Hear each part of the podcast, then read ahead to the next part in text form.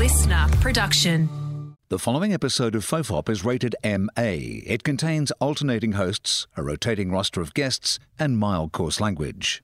Fofop advises that it is not suitable for anyone under the age of 15 or anyone who came here looking for one of those highbrow NPR type podcasts. Minors must be accompanied by a parent or guardian. This is John Deeks speaking.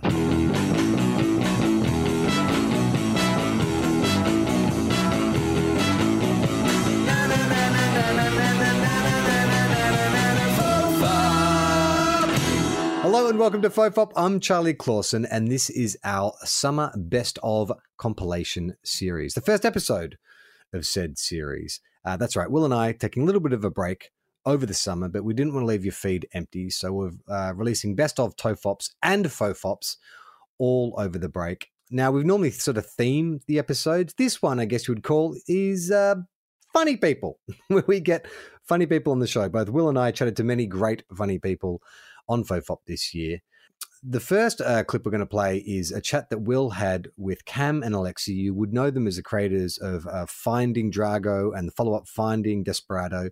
And this was their first foray into a television, which was a Finding Yeezus. Well, I should say online uh, content or, or iView. Actually, I don't know where it's screened. I think it was YouTube. Anyway, it was uh, filmed content as opposed to audio entertainment.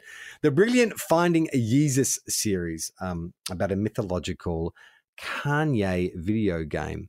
Um, now, uh, Cam and Alexei, uh, charming young men. Uh, there was discussion last time when Cam and Alexei came onto Fofop. I wasn't on the episode, but when Will was talking to them, they cast aspersions around my uh, my surname Clausen having Nazi connections. I'd just like to reiterate that is not true. I'm not a Nazi. They, on the other hand, are also not Nazis, but they're very funny, and this is a very entertaining chat. This is Will chatting to Cam and Alexei. There is an element of your show that to me reminded me. I'm like, this is what I like about the TV show Catfish, but I can feel better about this. I don't have the same conflicted mixed emotions that I have about watching Catfish that I have watching your stuff. We both love the movie Catfish. Uh, I don't, Alexei. I don't even know. Have you watched the TV series version of it? Yeah, of course. The movie's like one of my favorite movies of all time and like huge influence, inspiration for me. I am go through waves of being fully addicted to the TV show where I'll watch mm. like 14 episodes in like a day yeah. where I'm just like, yeah, this is all I'm going to do this week and is watch 14 episodes of Catfish yeah. go through the emotional yeah. ringer of everything from going, this person's psycho, this person's getting hurt to going, God, I'm having a great time watching these maniacs to it each is other. fucking compelling. It is good to mm. watch, but then you do have to check your um, conscience at the door when you watch it because every now and then, yeah. you're watching it and you go, "Are these are these two guys actually qualified to deal with the level of mental illness that they're dealing with?" I don't think so.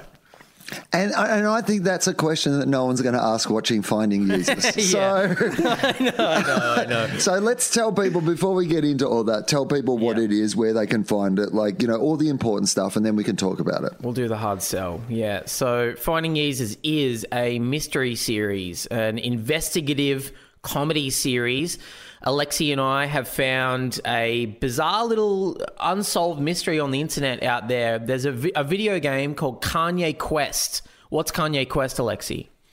It's a video game that came out in 2013. Someone basically anonymously uploaded it to the internet, and it's a role playing game kind of like Pokemon. It looks like Pokemon, it plays like Pokemon, where you play as Kanye West, going around this town, this world, battle rapping other rappers to try to become the greatest of all time. Yeah.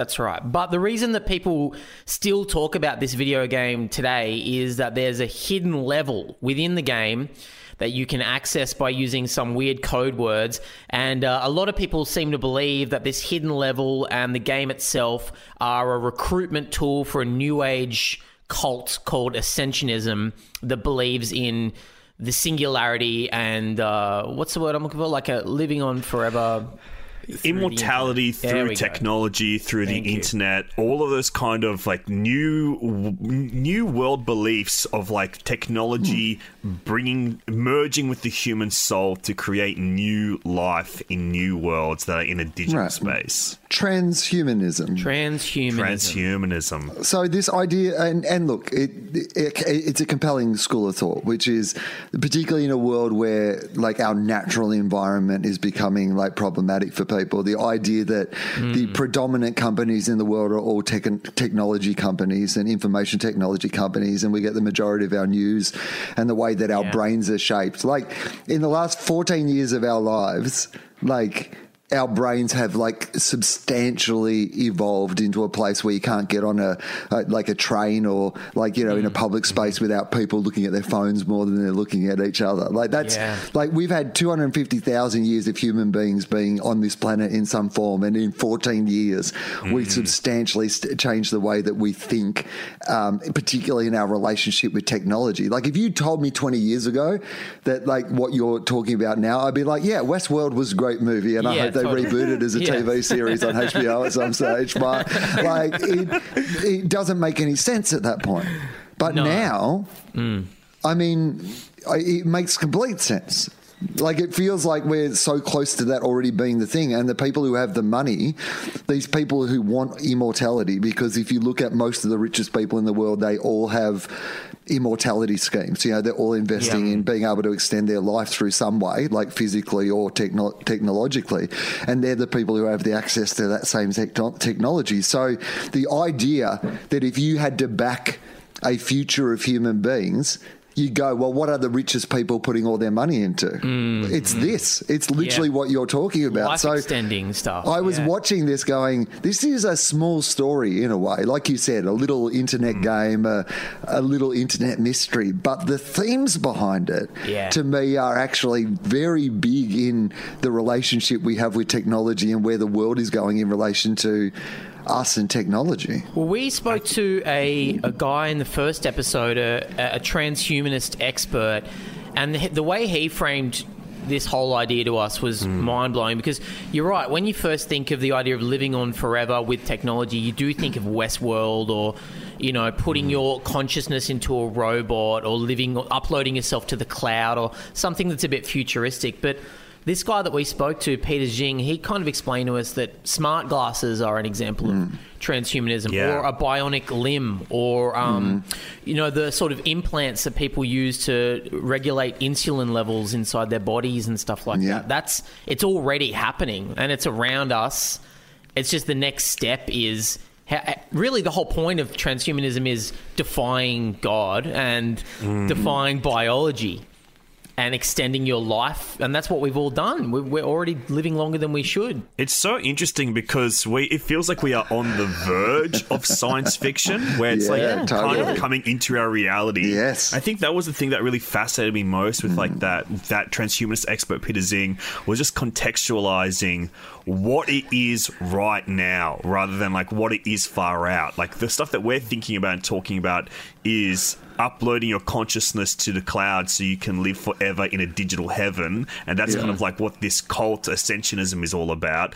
But hearing about what it is right now is like oh this is so inspiring. And it's like the melding of spirituality with technology was so bizarre. But also, I mean, you would argue, like, I mean, that podcasting, for example, oh, yeah. like, you know, but any of our elements of our lives that we're living online. But can you imagine that if you're a fan of George Carlin or if you're a fan of Groucho Marx or whoever it might be, that you are able to go to some library and access mm. like 500 hours of them talking to Yeah. people and hear what they were like when they were just telling stories from their life or hear them go through a marriage breakup or like have kids and Yeah. s- hear their mm. reflection on that. At the end of that experience, you would feel like you knew that person much better than you know. I mean, I know more about my friends because of podcasts Mm-hmm. than I know about conversations I have with my friends. You Yeah, know, yeah. like I was ta- I was talking to Tom Ballard the other day, and I was like, "Yeah, I'm right across everything you're doing. I listen to all your podcasts. I'm fine. Like I know we haven't spoken Haven't for seen six him in, like, months, but I've got all the highlights, man.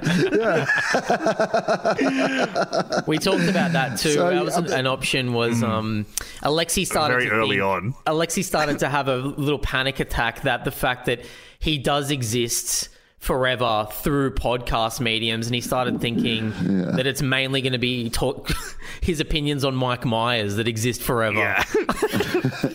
we were going to try and make an AI out of me and get him to try and start reviewing movies, see what would happen.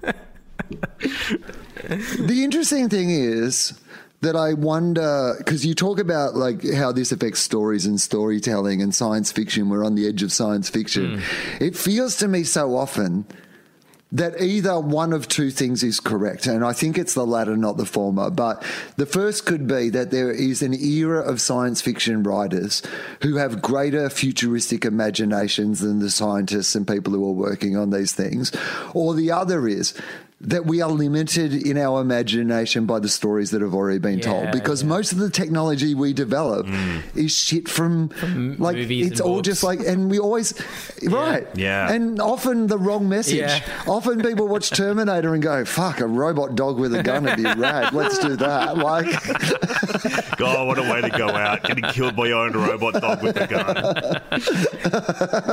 Remember, like about six years ago, when everyone was sharing those images from 2001: A Space Odyssey and going, "Look, they predicted the iPad." They predicted iPads. It's like, no, we Yeah. copied iPads from that. Are you Right. kidding me? Yeah. Yeah, From we, that. we saw it and Yeah. said, let's make that. There's a very enjoyable documentary I saw probably like 15 years ago.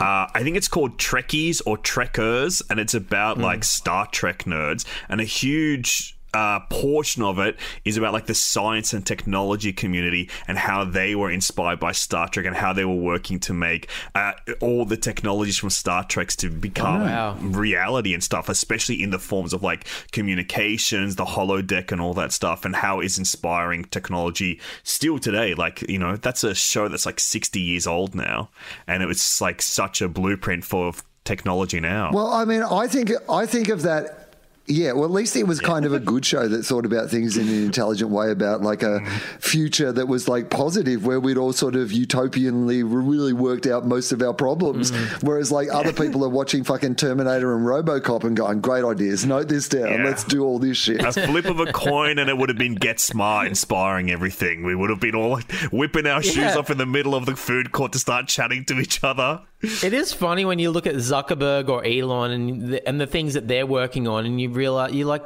you guys know Skynet was the bad guys in Terminator, right? Like we're not. it's not aspirational to make Skynet. Well, that's why there was that the one of the sequels where they had the essentially the internet company w- that was like the Oh, new Skynet, and you were like. It's Apple. This doesn't work mm. because this is already happening. Like you should have We've just made it, it, yeah. about what was really going on at the moment, rather than going, "Look at this dystopian future." You're like, "This is the present that we live in right now." Yeah, yeah. The one that amuses me the most every time it comes up is hoverboards.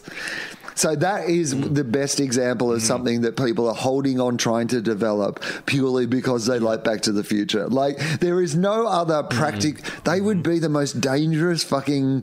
Can you imagine? Like like scooters and skateboards are bad enough, but a whole bunch of like Yeah. fuckers on hoverboards just Floating teams. shut up. Yeah. Like. Go away. That is not necessary. The one advantage would be that you you can't like roll over and break someone's toe. Like I don't know what the advantage of You just get them in the shins, which is more painful. I'd rather have a rolled over toe than a fucking hoverboard in the shins, you know? so, um, okay, so you, you you did your two previous podcasts, your little mysteries that you like to mm. solve together, mm. solve some mysteries. Mm-hmm. And off the back of that, you're like, well, hang on. Like, maybe people would like to see our faces while we were solving these mysteries. Tell us what happened. Yeah, finally a face reveal. we were banging on that face reveal that people be really excited to find out what the two greatest hunks of podcasting actually look like. Next, we're going to do a feet reveal. That's going to be the next one. uh, yeah, I think we, when we originally pitched Finding Drago, we pitched it as a video series to the ABC, and then they said, "How about a podcast? Because it's infinitely cheaper." and so we, so we went, "All right, fine." And we we love podcasting. It's a great. It's so easy. Yeah. It's also like no one checks in on you when you're making a fucking podcast. There's no one banging on Mm-hmm. your door asking to see the dailies or anything like that. But the goal was always to make a series and to use it as an example of like what we could do if we were, you know, given a TV show or, you know, if we were allowed to make sort of longer form video things. So we were just excited to jump at the opportunity for it. And um And we, you know, we're such film nerds. We always Yeah. think like visually and stuff. So it was kind of always a goal for us to go, oh, we can turn all the stuff that we do in podcasting, like the recreations and how inspired those podcasts are by the movies that we love and the movies that we feel connect with audiences in the same emotional way as the stories that we're telling mm. and kind of do all that stuff visually and translate it all visually with actors and, you know, great filmmakers and stuff. Yeah, and the the style of it is uh, one of the more impressive things. You can see how much fun you're having with it, but it's cohesive, which is interesting because it's actually not really cohesive in style at all. Like it's actually you know flipping from genre to genre to genre from scene to scene. Like you know, there's a moment in the so you're interviewing an actual expert in the first episode where you're suddenly like hang on is if they tricked me into watching some educational show like am i about to like i'm learning Yeah. stuff here Hang on a That second. seems Are like these a- guys smart? it's like What a the real hell? this is not a fake expert what- this is like a real dude who's saying intelligent things mm. about this hang on what that's that's our plan. We're like Sesame Street. We're tricking didn't you into that learning. same guy who's like nodding along to this say horse's cock like 30 seconds ago yeah so but there's like there's there's Yeah. elements of how you've like obviously thought about each of those things saying what does this scene need? Like, so, you know, as in, like, so we're going to do a take on a interviewing an expert. Like, what are our cutaways going to look like? What are our reactions going to be? Like, how are we going to frame this so that this is like you could take it out and use it almost like as a clip in its own right, and you just go, ah. Here, I get this. He's an interview, but there's like a premise attached to the interview, and that is the execution of this bit. And it feels like so much of this show, even though it's very cohesive, like you, uh, the, the narrative in, in particular obviously gives it a cohesion of always like moving forward, you know, exploring this narrative at the heart of it, this mystery that you're trying to solve. But from scene to scene, it's almost like you've made little i mean you know the the opening credits i've shown like i mean like the, the, i'm sorry of the clicks and, that i've stolen you from on like on the subscription service because i've just like shown so many people. I've gone you've got to see this opening credits. And then but then like the rest of it i mean again this is just my observation having watched it but it feels like one of those shows where you could literally kind of every minute and a half like just clip it and go Here's a here's a mm. bit. Here's an idea we had, or about how we were going to execute this. So talk talk to me about the process a little in regard to that. Well, I would say that like you're pretty spot on with that because you know when we sit down with an expert, what you see in the series is maybe 45 seconds or a minute of them telling us something really interesting or something wild um, that uh, adds all the color that we need for the story and all the information and exposition, the gravitas that the audience needs to kind of understand. And it's kind of like a way for us like do a shorthand of communicating a lot without like having to go read this Wikipedia page before, before you get to the next scene. But the way that we make it, we have to sit down with this person for a full hour and talk to them. And, you know, that full hour also equals probably three hours of including the setup, the talking to this person, getting them to feel camera ready, getting them to feel in the same zone as us. And usually that works out to um, the person being quite funny on camera instead of like being like a person that we're hoodwinking or whatever. They get into the same zone as us. They understand what's going on. They want to play with us. They want to riff with us.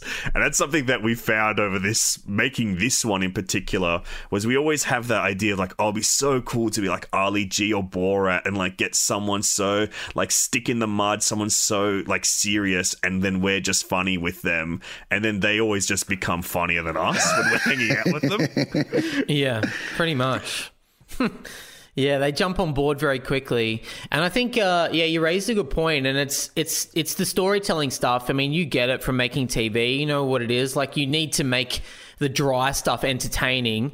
So we just broke every episode down into you know types of segments that we wanted. We knew we wanted expert interviews, but we wanted to break them up with us being goofy to camera in our office. And then we wanted to have really cinematic looking recreations with people dressed in Matrix outfits.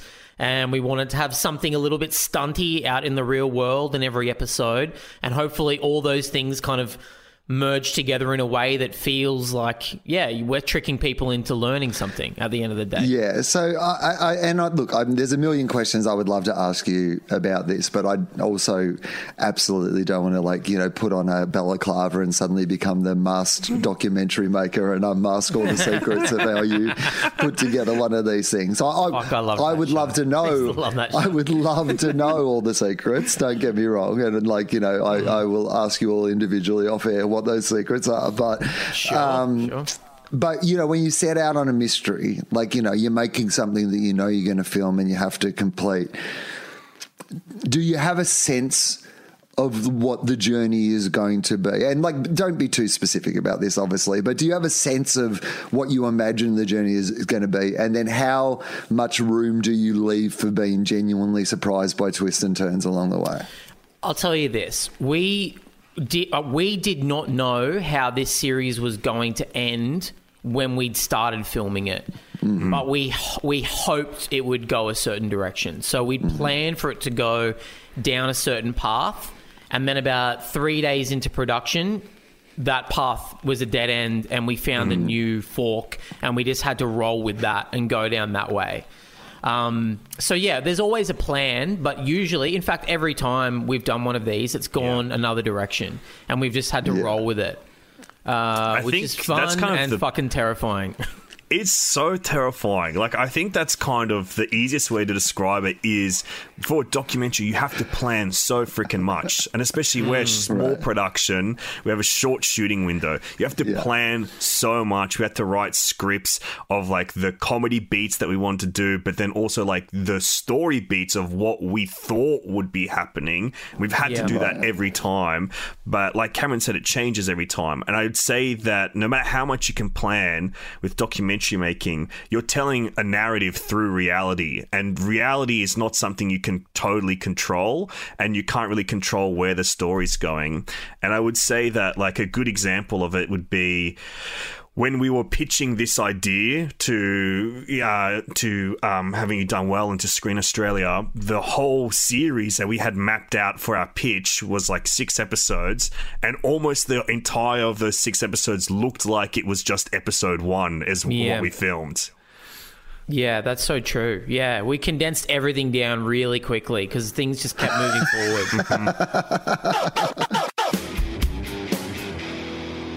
How funny was that? I definitely listened to that clip that you just listened to, and now I'm commenting on it. Uh, next up, we have Sam Petersen. You might know him as the host of Confessions of the Idiots. Uh, I love having Sam on the show, and he told a particularly hilarious story about the worst ever stand up gig he did back when he was doing stand up. I don't want to spoil any more of it, um, but you should definitely check out his podcast, Confessions of the Idiots. Sam Petersen, take it away. Thank you for having me, Charlie, and thank you for not calling me the idiot. I think that's really exciting. The first time someone's not called me the idiot of the confessions, uh, which is great. Any bad review I've ever got, Charlie, and I'm sure I don't know if you ever read reviews. I always feel like it's a bad thing to do, but my anytime I read one, it's like there is one confession of the idiot, and the idiot is Sammy P. I'm up. like, oh, damn it.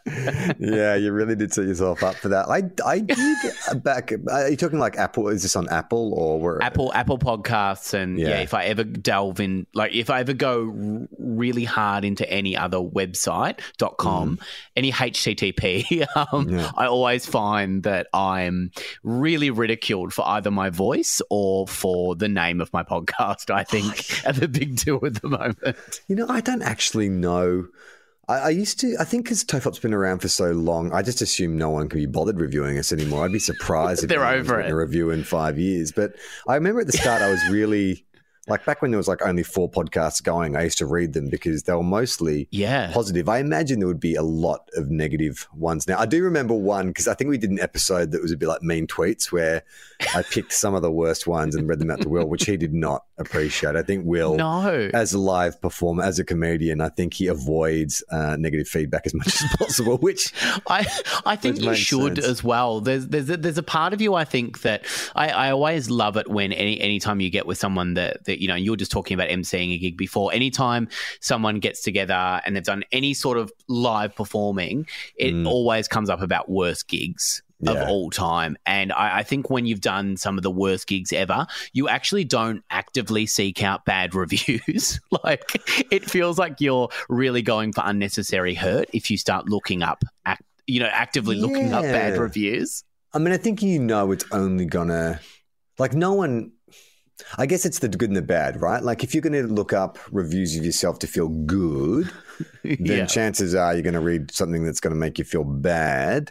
And Sure. I'd say for most people, it's the thing that makes you feel bad that's going to stick out in your mind the most. So there was one review where it was like some I don't know, like his his, his name was like you know Soldier Man, you know, with a and he had like a union, Not Soldier like Boy. star- not Soldier Boy. It's like Soldier Man with like an Anzac kind of crest, and like I was like, all right. And he was like, these two champagne sipping limousine liberals with their blah blah blah left in. I'm like, Latte sipping. Yeah. limousine liberals. like I'd never heard that before, and maybe oh, yeah, I just it was just a I'd never really thought of myself as a champagne. I first of all, I don't like champagne. I don't ride in limousines that often. Imagine if that's what you and. Will were doing with um with your Patreon money. You just went around exclusively in limousines. champagne. Your Yeah. family are like, please, Charlie, we need food on the table. I do. I mean, have you ever left a bad like? Have you ever left a bad review for something or like on Yelp or anything like that? Never. Like, even if I Yeah. get, you know, bad food or anything, I would never leave a review. I would never go away from a venue saying, I'm going to leave a bad review and possibly ruin this person's career and livelihood. It feels like such a weird thing to. My mum was so- like, my mum doesn't really understand the difference between good feedback and bad feedback. And anytime That must have been very confusing as a child. real bad distinction. And I remember once I was doing, and I will admit, I did one of the worst comedy festival shows of all time with comedian Greg Fleet. And look, he was out of it every night. He was he was not in a good way, and we were we were doing the show, and it was a sketch show. And look, when you look out at your fellow partner in the in the scene, and they are not um, really conscious, you kind of go, "Well, look, this is this is not going to be a good show." And my mum told me after one of the shows, she came along, she came up to the city to watch the gig, and she told me after it, she goes, "Yeah, I heard two two girls who came to the show, two young girls," and I was like, "Oh, great, okay." And I was like, "Oh, right, okay." And I never ask. I always think it's a bad move to say, "Oh, what did they say?" Because I feel like that's only asking for something. I always go, "Oh, okay." Like I'm. I never want whatever they said. And my mum goes, they said it was the worst show they ever saw. Michael Chamberlain and I did a comedy festival show in like 2001 or 2002 called oh, what is it like some dumb title it was a, it was a show about professional wrestling and i think we called it wrestle stock as in you know woodstock like because we thought that was clever Great. and Love it. Yeah. I remember like it was it was sort of loosely themed like it was like we ran it as if it was like a wrestling show you know like uh, but you know but we made jokes about wrestling and you know we like we sort of did little sketches and all this kind of it was a very niche I don't know what the fuck we were thinking very overconfident probably yeah, yeah, yeah. but um the Venn diagram of crossover there would not be that big. It wasn't huge, but we made the mistake of inviting like a local wrestling group. You know, like a in a, I think it's they're called Melbourne City Wrestling Federation or something like that. I don't know them personally, but I think they sound great. I would never say anything bad about them. So I think Michael reached out to them and said, "Hey, like we're doing this show about wrestling, so you know you guys might be interested." And so these guys came along, and the first night was like mostly our friends, you know, a few punters, but I'd say it was like ninety percent our friends, five percent punters, and then five percent these like wrestling dudes. Right. And wrestling shows, like when people go to see a wrestling show, like it's raucous. That's part Yeah. of the theater of it. Is you boo the bad guys, you cheer the good guys. You, there's a lot of call and response. Like it's it, that's that's the point of it, which we probably should have taken into account when we invited a bunch of wrestlers and wrestling fans Yeah. to this show because as soon as it started, they just started like yelling shit out and interrupting the flow and heckling. But with the best of intentions, Sam, like we couldn't really be mad at them because they weren't doing anything that they didn't think they were doing anything bad. They weren't trying to disrupt the show. That's just what happens at wrestling shows. Yeah, yeah. And I yeah. remember my brother had come along, my older brother, and he'd brought a mate from work and they'd had a few beers before they got there and they were quite, you know, excited and, you know, looking forward to the show. And it was just such a fucking train wreck where we couldn't get a line out without being heckled. Shit kept going wrong. That my I turned at one point and my brother was just sitting there like with his head in his hands, like he just he couldn't look. Like it was just so bad. And you know, remember that uh, there's that joke in The Simpsons where they go to Duffland and it's like the the Duff Parade, and you've got the seven stages of like alcoholism sort of wandering Yeah, out. Yeah. it starts off like happy, then it's angry, then it's despondent. I watched my brother go through these like seven stages of just like happy arrived, happy, despondent. And by the end, he was just a Oh. broken man. It was like yeah. I think maybe like he was too empathetic. He just he just saw me up st- up on stage dying, dying a thousand deaths, and it just it was a brutal show for him. And at the end, I, I went to say goodbye to him, and he just like he couldn't even speak. He was so embarrassed on my oh. behalf. so hard for you though as a performer, like looking out and seeing that. Like Yeah. that's not a nice thing to look out and see someone with their head between their hands. Well, back when you did more stage work, did hmm. you like or dislike it when you had friends and oh. family come? Absolutely hated it. Like I Yeah, hated people that I knew coming along. Like and I people that I knew and loved really closely. Like it was fine when it was someone that I used to know back in the day from high school or something and they would come along. If there's enough distance, if there's enough distance, I didn't really care necessarily about what they thought. But I remember anytime someone that I really cared about came, it would be the worst gig I ever had. and it was kind of like, it was kind of the, it just went without saying. It was like one time I remember going out.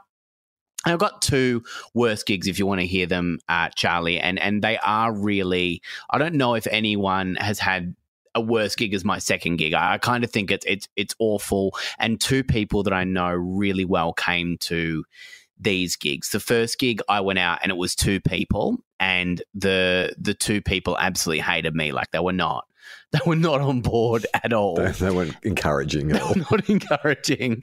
And look, it was those two people and then like nine comics that were on because they always seem. That I, I always feel like if the number of comics outweigh the Yeah. number of audience members, I don't think we really need to go on. And I've always Yeah. been like, I don't think we need to do this tonight. like, let's bail as quickly as we can. But I went out and the first words out of so I walk out before I've even said anything. A guy that one of the audience members, one of the two, yells out, "Your shit." Like before I've ever, I, I haven't even said anything. So he yells out, "Your shit," and then in my head, I'm really positive, and I go, "Well, I've still got fifty percent of the audience. I'll just do it to that one person." And they were smiling the whole time, really lovely, but not laughing. And Yeah. not that I, you know, really expected raucous applause at that point, but then By the way, bold, bold heckle because you're not hiding in the crowd with that one. Like it's not like you're like, who said that? spotlight on them. And also, Yeah. they were there by themselves. Like that's never. I've never really understood someone that goes to a comedy venue by themselves. That sounds then like it's heckles like specifically to heck. yeah, that sounds like that's why they went. someone that wanted to ruin my life. And then yeah, so it was like um it was like yeah, the, your shit and then this other person just smiling the whole time and then I went up to them after that after after the gig and you know I was like oh thank you for you know smiling like no no thanks for laughing but you know but thank you for smiling the whole time and they said I don't speak English and so that was my whole gig. And I remember the person who would come up was like my best friend who would come up to to the city. And I was like 18. And they were like, Oh, is this and this is what you want to do? You sort of want to do this? Why did they go see a show? Hang on, I've got to like. You can't just brush over this. There's two things are going on here, right? Firstly, if you don't speak English, why have you paid money to sit in the audience of a show that is probably most definitely going to be in English? Yeah. There's no Charlie Chaplin esque uh, vibe there that night. It was all pretty much spoken word. Or so it's either it's either that or, or they're lying they they didn't want to hurt your feelings. so bad. Yeah. And they say me no speaky no English. That like feels that. likely. I think I would do the same. To be honest, I feel like I would absolutely do the same. The uh, the the other um, bad Charlie, is that uh, one one time I was going on a date and they decided to come along to a gig, and I was like, it's going to be. It's going to be great. I was going to go and do a gig at this place um, first. So I had two gigs that night. First gig was at this bar, and I was like, great, it'll be great. Come along to this one. And they couldn't make it because they just had something else, drinks with friends. And they're like, well, come to the second one. And I ended up doing a gig at a trivia night. And, you know, they're hmm. not great for comedy anyway, but I was like, you know, I'll, I'll go and do it. And this this this person said they'll come along, and I went along. I was a little bit late from the other gig, and the person who was organising the gig said I won't be there, but just so you know, in between the the trivia, we will get you up in the break, and you can start doing comedy. Oh, So that sounds awful. Sounds awful already. Like that sounds horrific.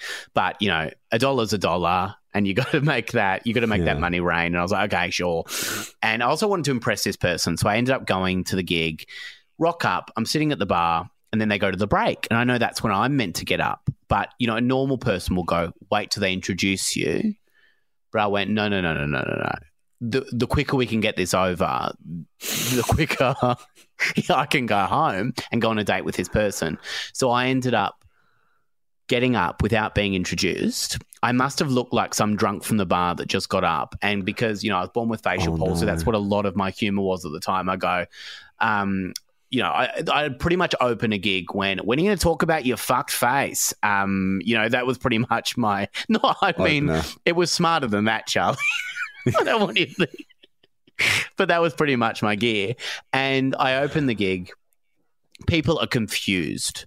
They they they saw mm. me as a drunk that got up from the bar and you know basically started talking and they were like they probably thought it was still part of the trivia. You know, the answer mm. that night was sadness and regret. And I just kept talking and talking, waiting. And I was like, got 15 minutes, I'll keep going.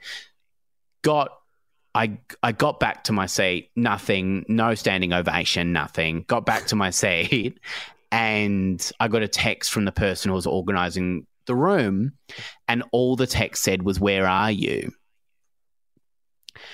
And I was like, "Oh, I'm at I'm at the gig. I just did the gig." And he said, "Oh no, they're waiting for you." What? There are two bars in Melbourne with the same name, No. the Imperial Hotel. No. I went to the wrong one.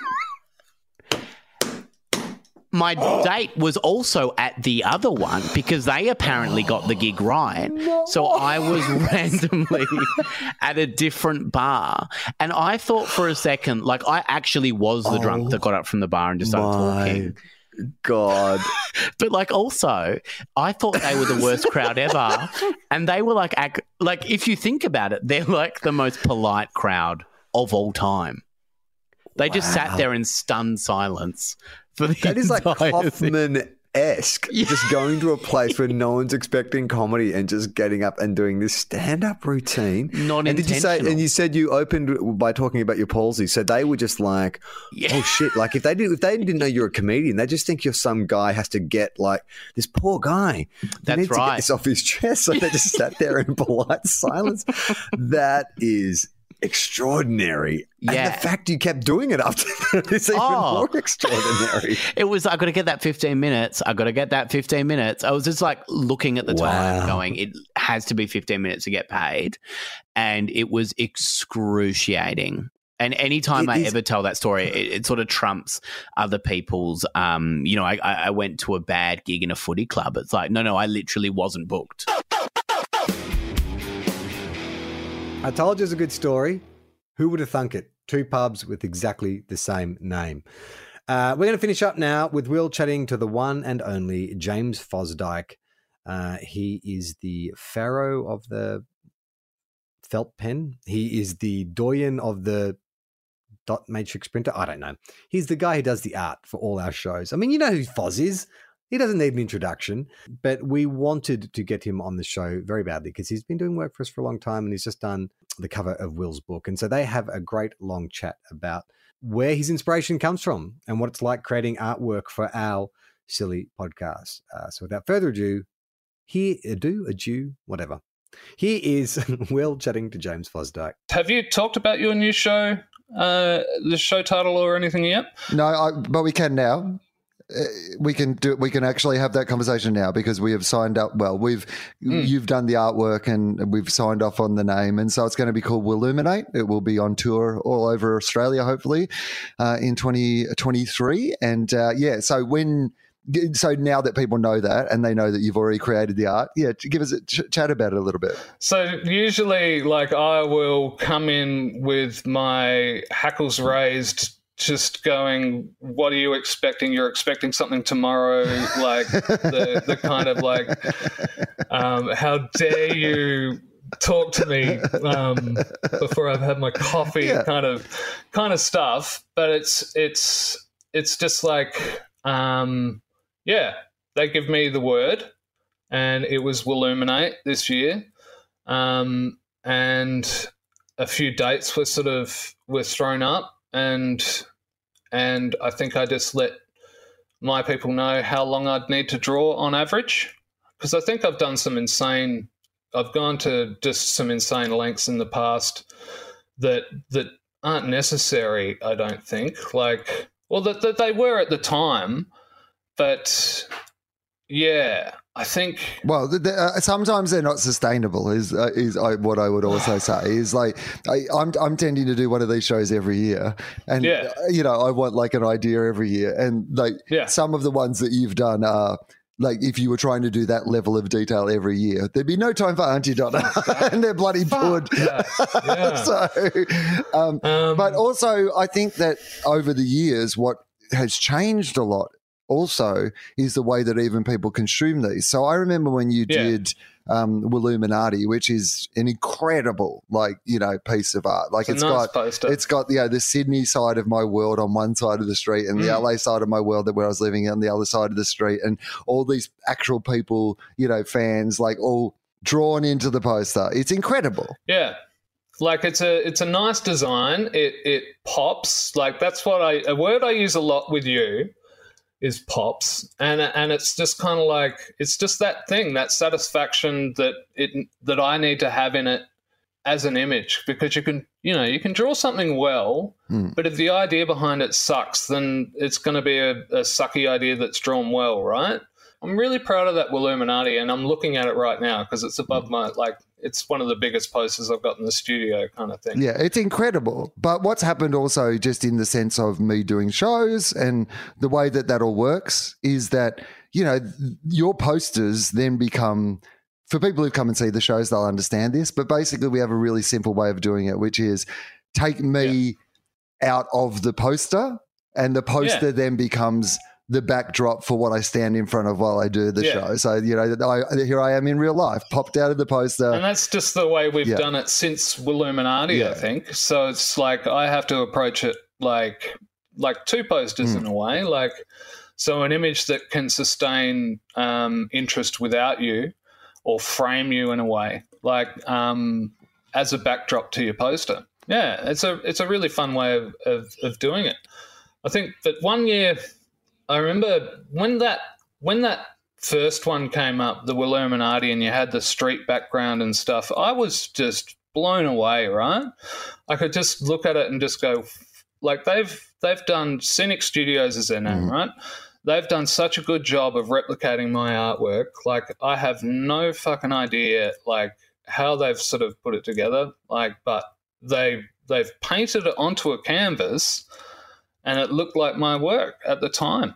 And and I was just amazed. And and then you've got stuff that that presents a bit more of a challenge. Like there was one year what was your show where I did all the tiny wills all over you? Oh yeah, yeah. I, I can't remember which show it was, but I know the poster you're talking about. oh my god. And it was just like I drew you covered in wills. And that Criti- critically will, I think maybe. it might have been critically will Was that Yeah. critically will? yeah I think but so. um, that was one of these things, which is a theme of mine, which is to revisit um, an old idea that I've had in the past uh, to see if I can do it better. And so I do that a lot, and I've, I've realized. And what I was doing with that was using a, an image that I'd done for Josh Tyler, the writer, for one of his plays called Swallow Me. And it was all about this guy going crazy, and, and he had all these little versions of himself around the table and stuff. Not drawn anywhere near as well as yours. These are two things that that won't conflict with each other because one's an idea from a theatre show like 15 years ago or or something. But um, but yeah, I have I have found myself sort of coming back to some ideas and and and sort of revisiting them. But this this one w- was Well, so just uh, a bit before we get to this one, I, I just want to like briefly Yeah. talk about this this previous year that we've just had with the Logical show because of all the like particularly ones that have been turned into backdrops, you know, for the show. Like I've never had more universally positive feedback about how many many people just loved. It just looked really fucking cool. Like it just was one of those ones that. well, yeah, I haven't got to see it yet because this show is the only one of yours that I haven't seen since we've been working together. Like because of COVID, basically. Like um, Yeah, yeah. But I, you know what I will say? They, they, so there's a special coming out that people will be able to see at the end of the year, where you'll be able to see the show. But um, the one thing that they couldn't fully capture in the way they shot that special was like how. Because they had to shoot it with TV lights and you have to light it in a different way. Like when you're in a theater, you light the backdrop and just me, right? Like so that like it's a theater experience. But to shoot it for a special, it, you know, you, you're lighting it in a way that it didn't really highlight. You don't really get a full sense of what the entire backdrop is in the show, which Right. is probably the only thing that is really disappointing to me because it looked so fucking cool. Oh, awesome. Well, I think we're going we're going in a similar fashion for the next year's uh, poster. I think, like because I've become really interested um, a lot in, you know, I think it, it was a couple of years ago that it was like I was talking to you about the possibility of uh, of a moving Mhm. image or something like that, and you're like, that makes me sick. Like, don't, don't make me look at it, and I'm like, you're right. You don't want a backdrop that makes people Yeah. physically Well, I- ill. physically will. I need to show. point out, though, for Yeah, the record, um, when I say that makes me sick, I mean the, the image itself made me feel a bit sick. would would give you vertigo or give you this It's feeling not, of like it's not that Yeah. that's how I talk to James. I need people to know. No, no, no. You make Yeah. me Yeah. sick. no but it's um so it's something i've been i've been really interested in the last couple of years is these these um patterns and and stuff that you can find that that uh that make your eyes move and and stuff like that or or just patterns that i would find and this is where I admit to being a thief, I think. It's but it's like tiny little desktops that I find that are like these warped little images that that will play with your mind but i just i blow them up to a meter and a half and you just you've just got a fuzz there and you just make your own basically using that fuzz as a as a rough guide to to making your own kind of pattern so it's not like it's not hundred percent stealing from them. It's it's like blowing up a a, a two centimeter uh, square to a to a meter and a half, and and seeing what you can do with it. So I've I've I've had so much fun playing with that and playing with color as well. Like, and I think that happened with at the like in philosophy, I started to go a bit nuts with the color. Like it's it's the new brushes, man. Like, you remember when we caught up in Melbourne and I was like, oh, my boss is like, you need to try new brushes, man. You need to, you need to try these new digital brushes and they'll make it work. Like people, because people at the time were like, oh, it just looks like a photo. You're, you're, you've, what, what? I remember someone fucking commented on one of yours and it was the one where you've got the vine pointing Yeah. at your dick. And that took so long, and they were like, "What button did you press, or what what program did you use to get this image?" And that was just like, "Fuck, man." And so, What I loved about that the most, though, is that was just some, and again, like co- comedians do this all the time, but it's good to see that it's not just comedians because that was just some naive internet person asking just the question they they, they didn't understand, right? I know, and, And- they don't know how much that shit just infuriates You've me. thought about it Like, and I just, constantly. and that's why. I'm quite like I don't. I have trouble uh, like online in public because I stick to the whole like. I don't want to give assholes attention any more attention than I give the people that like my work, and then I don't give much attention to the people that like my work because that feels really it feels wrong for me just to sit, I, I, I, don't like the idea of my twitter feed being like thank you thank you so much. Oh thank you that's so nice of you. Thank you. Like that feels really wanky as well. Um but I really, I, and don't get me wrong, I love people that love my stuff, and but then something like that, like do you press a button or whatever to to get your work after you spent three fucking months on something? Um, yeah, makes you makes you kind of kind of think. And so in Melbourne a couple of years back, I caught up with the boss of Jacky Winter, who's the management company who manages me and and he was basically pushing me towards uh, trying out these digital brushes by another artist in the in the group.